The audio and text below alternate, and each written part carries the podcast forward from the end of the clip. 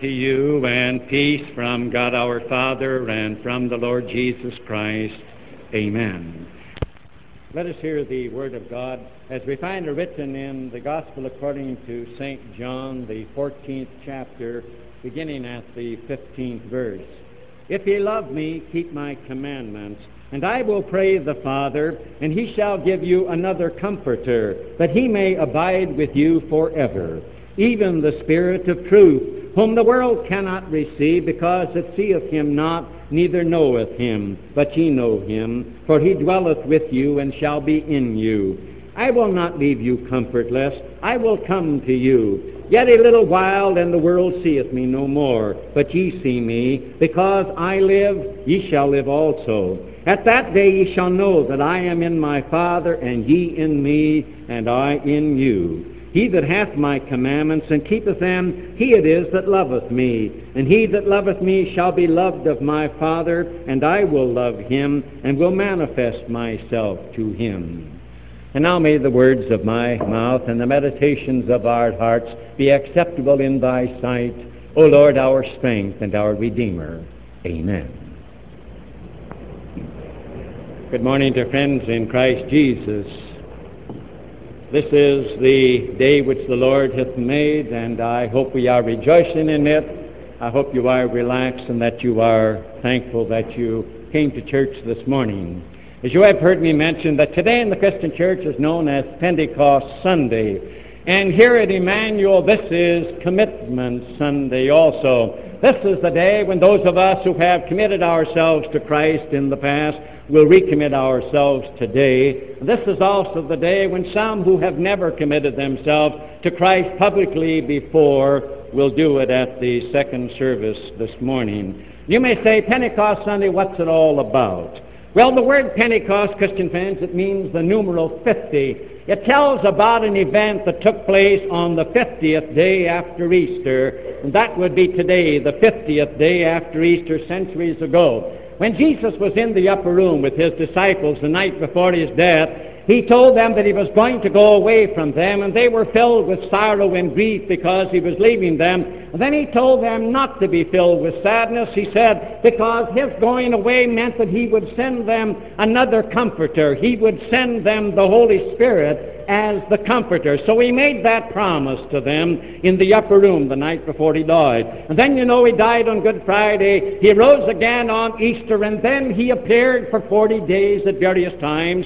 And then came Ascension Day when he returned to heaven. And on that day, before he went back to heaven, he told the disciples, You go back to Jerusalem and you wait for me, because he said, You shall be baptized with the Holy Ghost. I'm going to send the Holy Ghost very shortly now, the Comforter, so you stay in Jerusalem. And so they came down, you remember, from the Mount of Olives on that Ascension Day, the 40th day after Easter, and they gathered together in Jerusalem, waiting for the coming of the Holy Spirit, the Comforter, as Jesus had promised that he would send him. In that meantime, as they waited and gathered together, there were 120 of them. As they gathered for prayer, uh, Peter got up and said, Since Judas is now dead, we will fill the apostolate again. And there were two men nominated, one man by the name of Justus and another man by the name of Matthew. They prayed, you recall, and they cast lots, and the lot fell to Matthew. So another Matthew joined the twelve. And then came Pentecost, or the 50th day, which is today. And then on this day, Jesus fulfilled the promise that he had made. He sent the Holy Spirit, the Comforter, to them. And that coming of the Holy Spirit on Pentecost was attended by three miracles.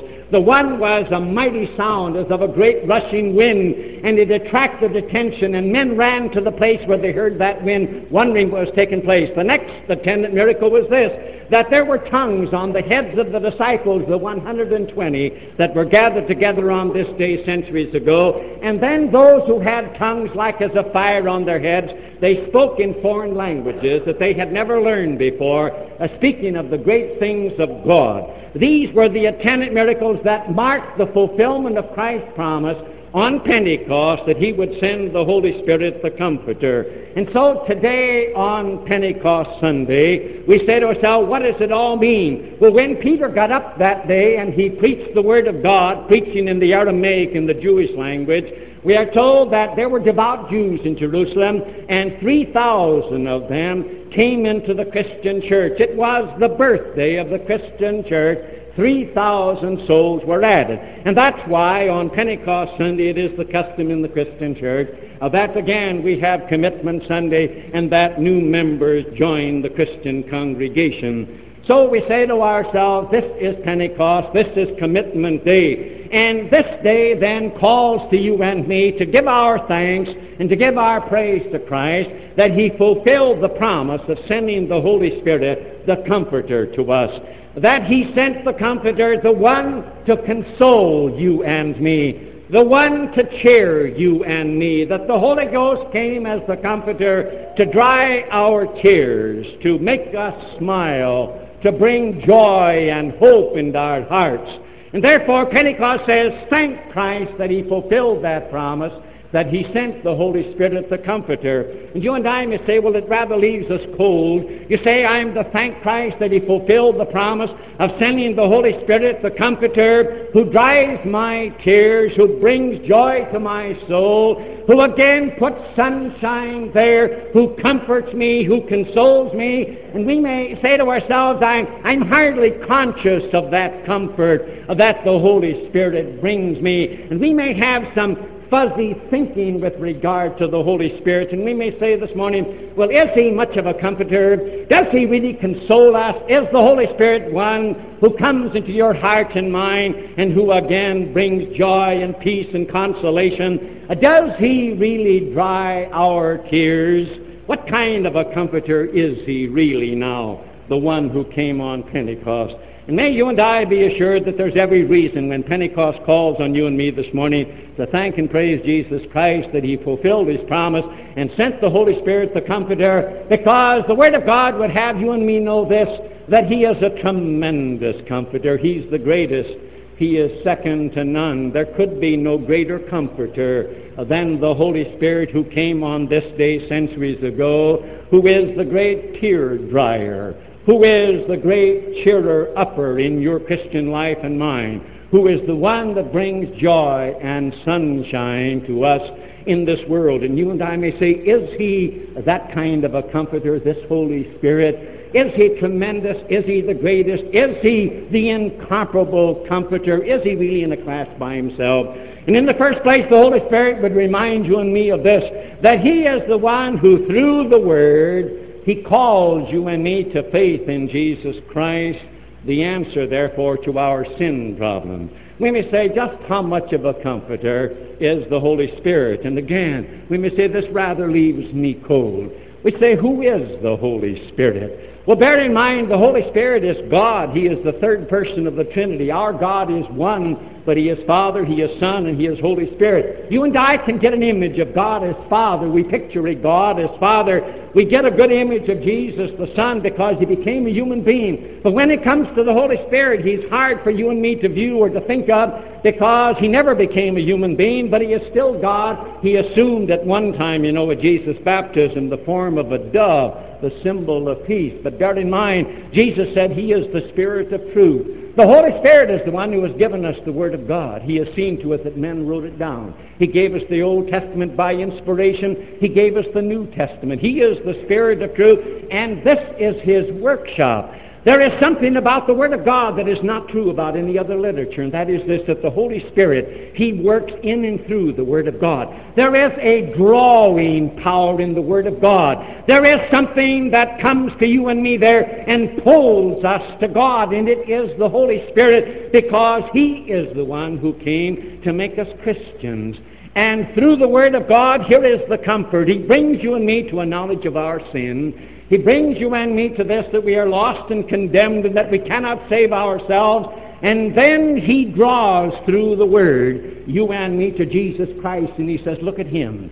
Here is the Savior, God's Son, that came into the world. Here is one who on the cross bore your guilt and punishment for you. Here is one who arose. Here is one that says if you put your trust in Him, that again He becomes your Lord and your Savior. And thus He is a comforter, second to none, because when He brings you and me to faith in Jesus Christ, and the Holy Spirit is the one who does it, then he assures you and me of this comfort that our sins are forgiven, that you and I are delivered from hell and damnation, that eternal life and everlasting salvation have become our own.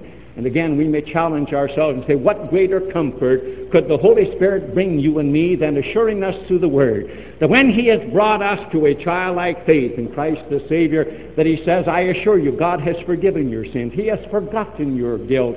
He has forgotten everything that you have done wrong. He has obliterated all of your guilt from His mind forever. He has saved you from hell and eternal destruction. He has saved you unto heaven and eternal life, body and soul. This is the comfort of the Holy Spirit.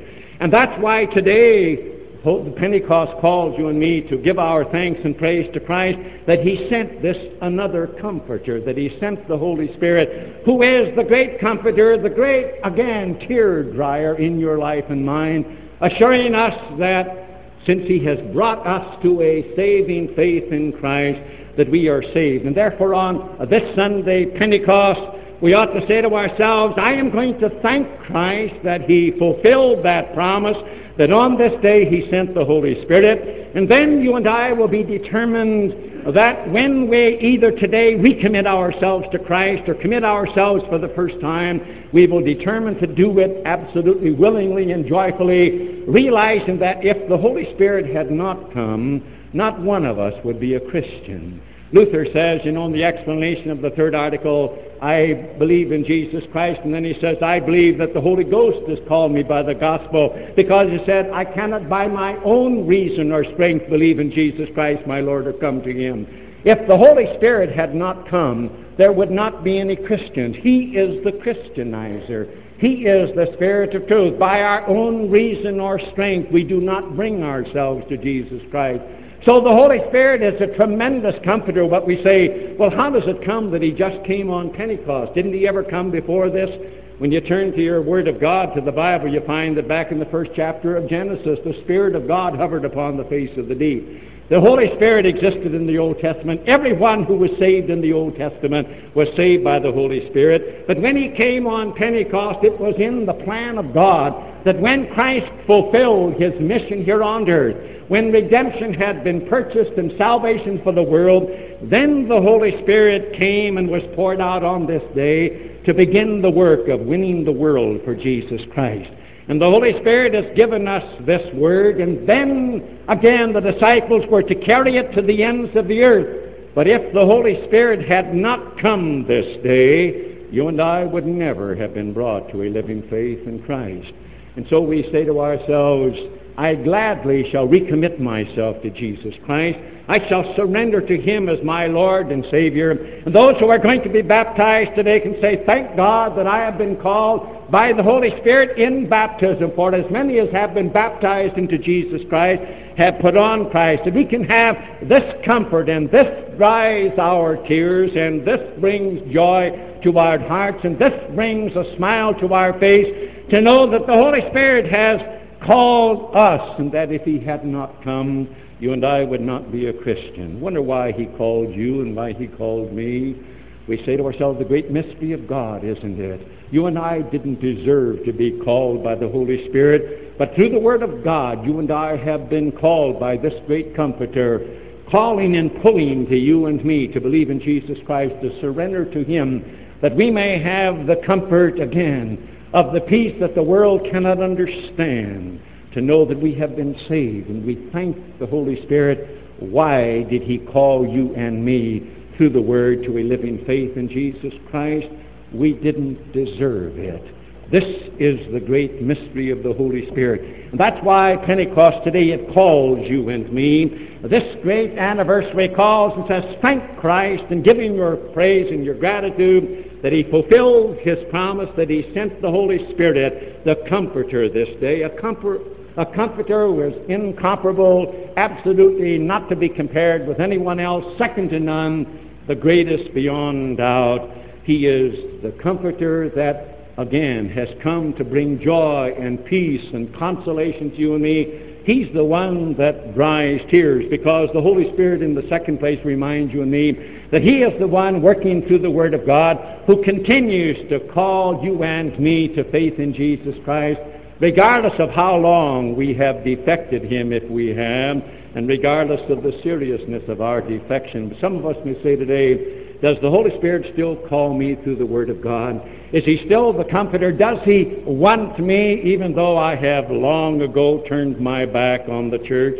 I have turned my back on Jesus Christ. I have been a backslider. I have wandered away. Is there any comfort in that Holy Spirit? Does He care? And the Holy Spirit, Christian friend, has had written in the eternal Word you recall again the story of the lost sheep, the man that had a hundred sheep and one of them strayed, and how he left the 99. Why do you think the Holy Spirit has caused that to be written and preserved in the Word of God? The man that went out to seek the sheep that was lost, who went out to throw out the lifeline, you know, someone was sinking and someone was drifting.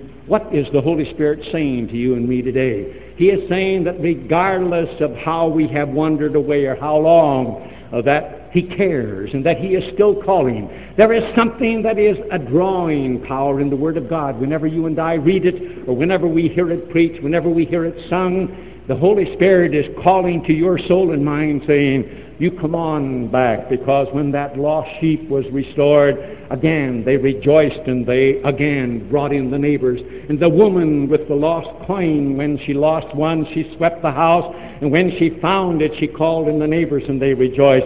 And the Holy Spirit would remind you of the lost son who went away. And again, not only had he turned his back on his father, but he had gone to the very depth in unchristian living but again, the Father was waiting and ready. The Holy Spirit is the one who dries tears, and He speaks through the Word of God, and He calls you and me and says, I don't care how long you have defected. I don't care what the nature of your defection has been. He's still calling, and there is a power when we hear the Word of God. There's something about it that draws. There's something about it that gets into our very soul, that gets to our very conscience, and it's a pulling power. It's a drawing power because Christ sent the Holy Spirit, who is, again, the great comforter, the one who dries our tears, the one who makes us smile, the one who gives us hope, giving us this comfort, and it's second to none that regardless of how far you and I may have wandered away or what the nature of our defection, he is graciously assuring you and me that God forgives us whenever we come in sorrow, and that He gives you and me strength for the day of temptation and for the day of adversity. The Holy Spirit testifies Has any soul ever been cast out? Has anyone ever come again back to Jesus Christ and asked for forgiveness? Uh, that Jesus has said, No, I cannot forgive you. The Holy Spirit assures you and me, and He has written it in the Word, that Jesus said, Come, all ye that labor and are heavy laden, and I will give you rest. And that standing invitation of Jesus, this is the testimony of the Holy Spirit, bringing you and me the assurance that whenever we're sorry enough to turn and ask for forgiveness, that forgiveness is ours, and then the Holy Spirit comforts us and dries our tears by saying, I'll give you strength for temptation that whatever the temptation may be to sin, to immorality, the Holy Spirit says, because He is the eternal Spirit and will never leave us, He says, I will give you strength to say no whenever you are tempted to do something wrong. I will give you strength in adversity, that regardless of what the adversity is, that if there is a ten ton load laid on your soul, the Holy Spirit promises, I'll give you a ten ton faith that again, that adversity will not cause you to break down and to turn away from Jesus Christ. Here is the Comforter who came on the day of Pentecost, assuring you and me that He is the one who dries tears, the one that brings joy into your life and mine, the one that makes us smile again, the one that makes our heart rejoice and thank God. He is the Comforter. He is the one beyond compare he stands in a class by himself. And that's why today, when we say here at Emmanuel, again because this is the anniversary of the birthday of the Christian church when 3,000 souls entered it and we say, when we recommit ourselves to Christ because of the Holy Spirit's coming who comforts us, let's do it honestly. Or when we commit ourselves for the first time, let's be certain that we do it honestly, realizing that if we don't do it sincerely and honestly, that we can grieve the Holy Spirit, who is the one who calls you and me, who again entreats you and me, who pleads with us, that we can grieve him, that he will go away from us and we will force him to leave. When today we recommit ourselves to Jesus Christ, and when we commit ourselves for the first time, let's be honest about it. It means, what do you mean commitment, we may say? What do you mean surrender? It means to say yes to Jesus Christ as our Savior and as the Master of our life. It means to say, I surrender my will to you, Lord Jesus. Your will shall be my will. You shall live your life through me. You shall live my life for me. It means surrender, doesn't it? It means this that in your life and mine, even though there will be sins of ignorance every day, and there will be sins of weakness that you and I don't want to do, but surrender means this that I'm, I'm done, Lord, with deliberate sin. I'm done with persistently doing something that I know is wrong.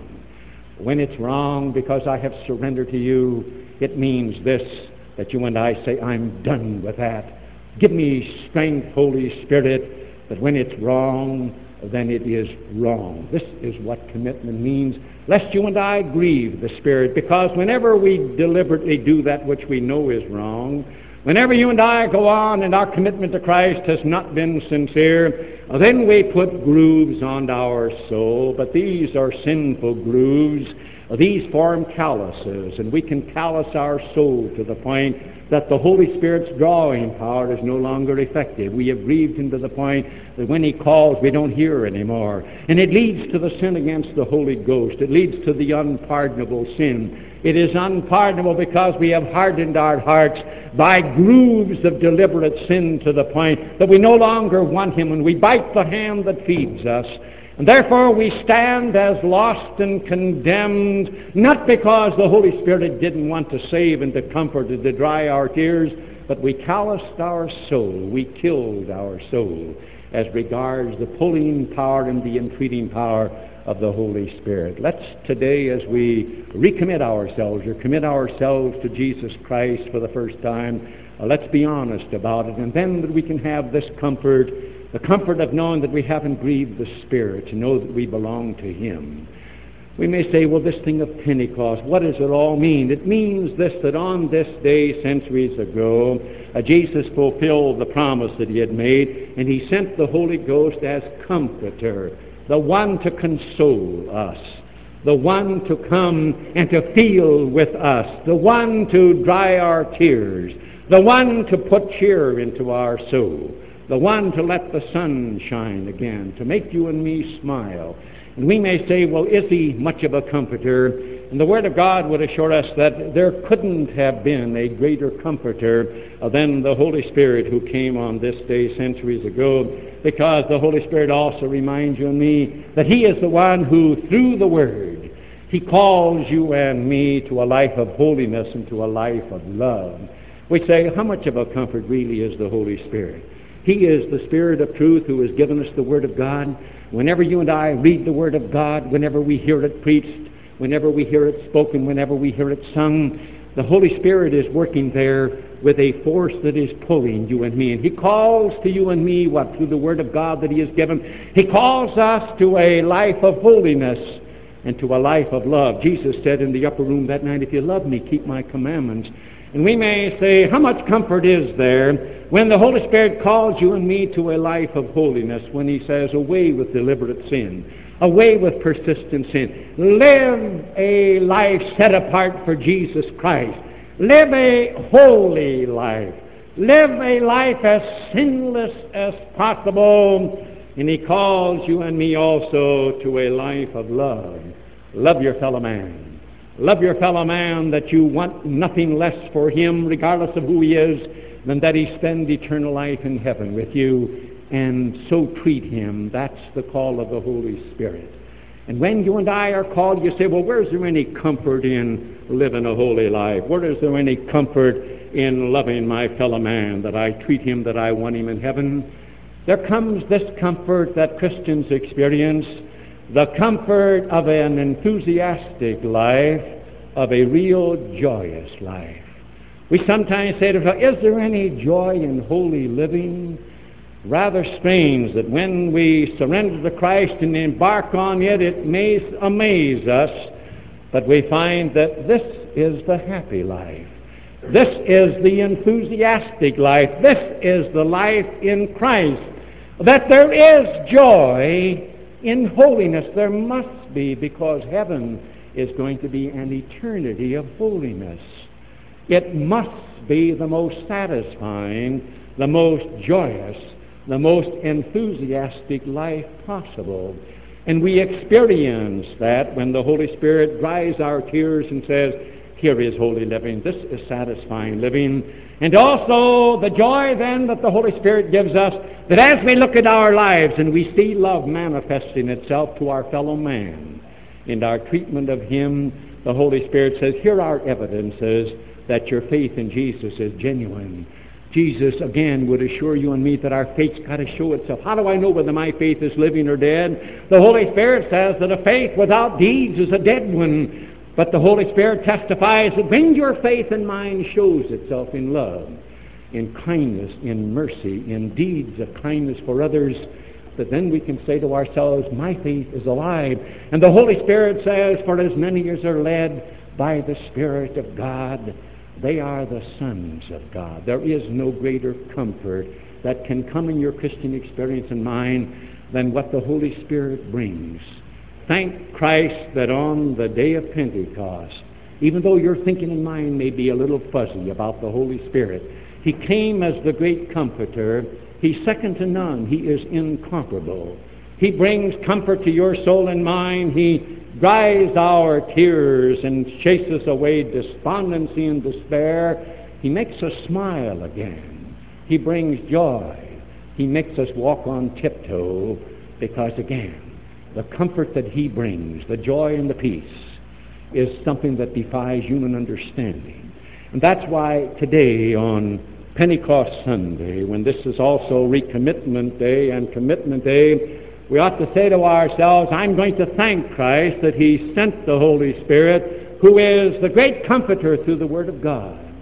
He comforts me in every moment, and He promises that He shall be with me forever. And then we ought to determine this, that in recommitting ourselves or committing ourselves today, that we are going to do it uh, with, again, a great feeling of confidence. But we may say to ourselves this morning, well, I may recommit myself to Jesus Christ, and some today will say, I'll commit myself. I'm going to join the church for the first time, but who knows what's coming in the future? We may say, what about the days that lie ahead and things are rather dark? Can I depend on the Holy Spirit? Can I depend on Him to dry my tears? Can I depend on Him to keep me smiling? Can I depend on the Holy Spirit when I see dark days ahead? And they are pretty dark, aren't they? Pretty dark. You and I say, what's coming in the next years? And you and I can only anticipate, and we say, looks like dark days ahead. We're wondering what's happening on our campuses. And if you read your paper last week when the president of Ashland College closed Ashland College, remember what he said? And said he closed the school because he became aware that there were on that campus individuals who didn't attend that school. And did you read the same thing with regard to Kent University? Did you read the same thing with regard to Ohio University at Athens? And did you read the same thing with regard to Ohio State University? Uh, that in again in all these frustrations and in all these strikes and again in the fires and the burnings there have appeared on our college campuses individuals in that group who don't belong there. And we say to ourselves, is this just coincidence or what is it? We say to ourselves, who are these individuals?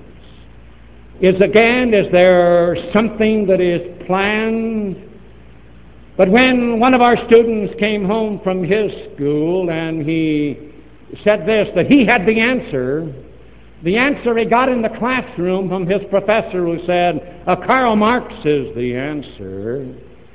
We wonder some of these professors that are finding themselves on campuses where they don't belong. Karl Marx, you know, was the communist who said religion's the opiate of the people.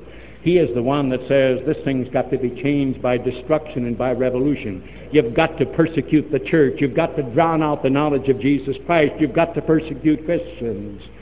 We say to ourselves, what's being taught in some of these classrooms?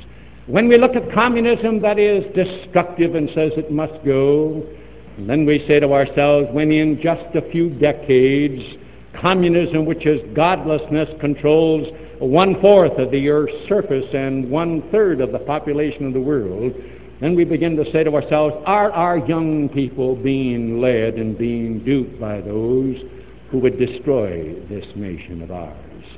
When I was in Berlin, on the west side of Berlin, on this side of the wall, I saw crosses because they indicated those who tried to come from the east side from the communistic side over to the west side, and they were killed, but they were willing to die because they wanted to be on the west side of freedom, away from communism. When I was on the east side, in the communist side, I didn't see any evidences that anybody from the west had tried to scale the wall. Oh, you can go from the west into the east if you want to. And I've never seen any lineup of individuals wanting to get into communistic Russia, but I know of millions that would love to come into this land. There are those who are saying, destroy it.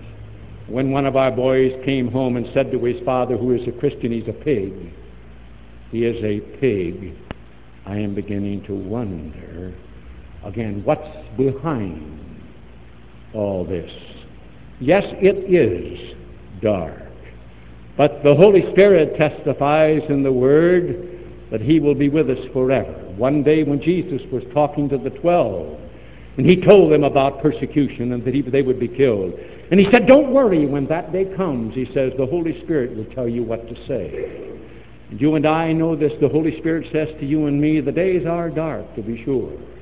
We wonder what's going to happen in this land. We wonder whether our young people realize that in the destruction of everything that we have built, that communism has nothing to offer, nothing but godlessness, but despair.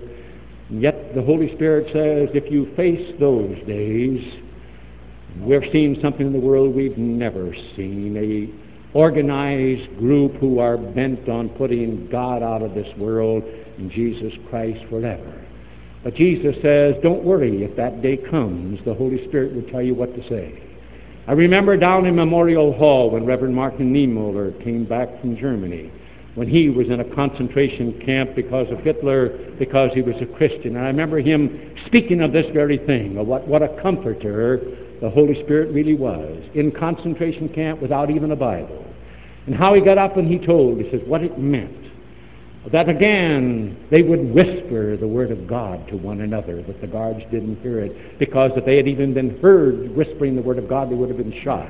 And how he would go by and whisper from the side of his mouth to somebody else, Jesus has said, Because I live, ye shall live also. In the dead of night, how he said they gathered around on their knees and they joined hands and they prayed, and the Holy Spirit told them what to say. And finally, he said all fear was gone, all hatred was gone. Whenever a guard came up and they thought this was the last, he said there was a peace that the world couldn't understand. The Holy Spirit was there, and this was the testimony in Memorial Hall. The Holy Spirit gave him strength. He said there were even times when he could go back to it because there was a peace that he had never felt before. Everything was all right. When you and I face blackness and we say, What's coming? And I don't know what's coming but I do know it doesn't look good. Even the Holy Spirit in the sacrament this morning says to you and me on the basis of the word, here is bread and wine that brings you the body and blood of Jesus Christ. Here is comfort and here is strength. Here is the assurance of salvation. Nothing else matters. And then we can walk the glory road and we can say to ourselves, I know this, that the Holy Spirit will not desert me. When that time comes, Will I desert the ranks? Will I prove unfaithful? The Holy Spirit says, I'll tell you what to say. I'll give you strength. We can walk the glory road and we can sing the song of John Henry Newman when he saw it was so dark and he said, Lead, kindly light. What he was saying, lead, kindly light, he could have said, Lead, comforting spirit. This is whom he meant. Lead, kindly light, amid the encircling gloom. Lead thou me on. The night is dark, and I am far from home. Lead thou me on. Then he prayed, Keep thou my feet. I do not ask to see the distant scene. One step, enough for me. Oh, we can walk the glory road with our tears dried by the Holy Spirit, knowing He'll never forsake us, knowing that He'll tell us what to say, that we'll give a good testimony. He will guide our feet. We don't have to see what's coming. The Holy Spirit said, just one step at a time. I will guide you. Nothing else matters. That's Pentecost in the 20th century when our nation is ill. Let's thank God for Pentecost, the Holy Spirit, the tear dryer, who brings comfort, who makes you and me in the darkness smile again. Amen. the peace of God which passeth all human understanding, keep and unite your hearts and minds in Christ Jesus unto life everlasting.